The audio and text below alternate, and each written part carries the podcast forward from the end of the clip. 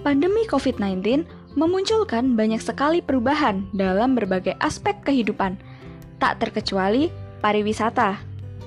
Setelah sempat tutup agar tidak terjadi penyebaran virus COVID-19, akhirnya beberapa tempat wisata pun memutuskan untuk buka kembali. Wisata alam Jumprit salah satunya. Tempat wisata yang berada di Temanggung ini membuka kembali wisatanya di bulan Juni 2020.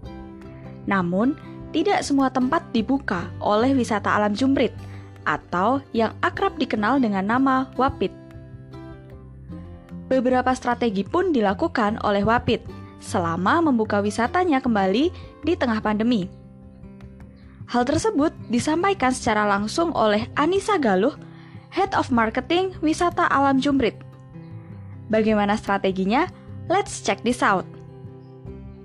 Kan kita harus tetap menerapkan protokol kesehatan. Jadi ada tempat cuci tangan, terus sebelum masuk itu pasti ada termogan, hand sanitizer.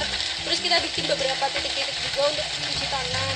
Terus uh, kita juga social distancingnya di sini juga dijaga, terutama di acara malam yaitu Wapit Night. Karena Pasca viralnya Wapit karena mengadakan konser di tengah pandemi dan kedapatan para pengunjungnya tidak menjaga jarak, Wapit sempat menerima berbagai informasi tidak benar yang membuat wisatanya pun sepi pengunjung.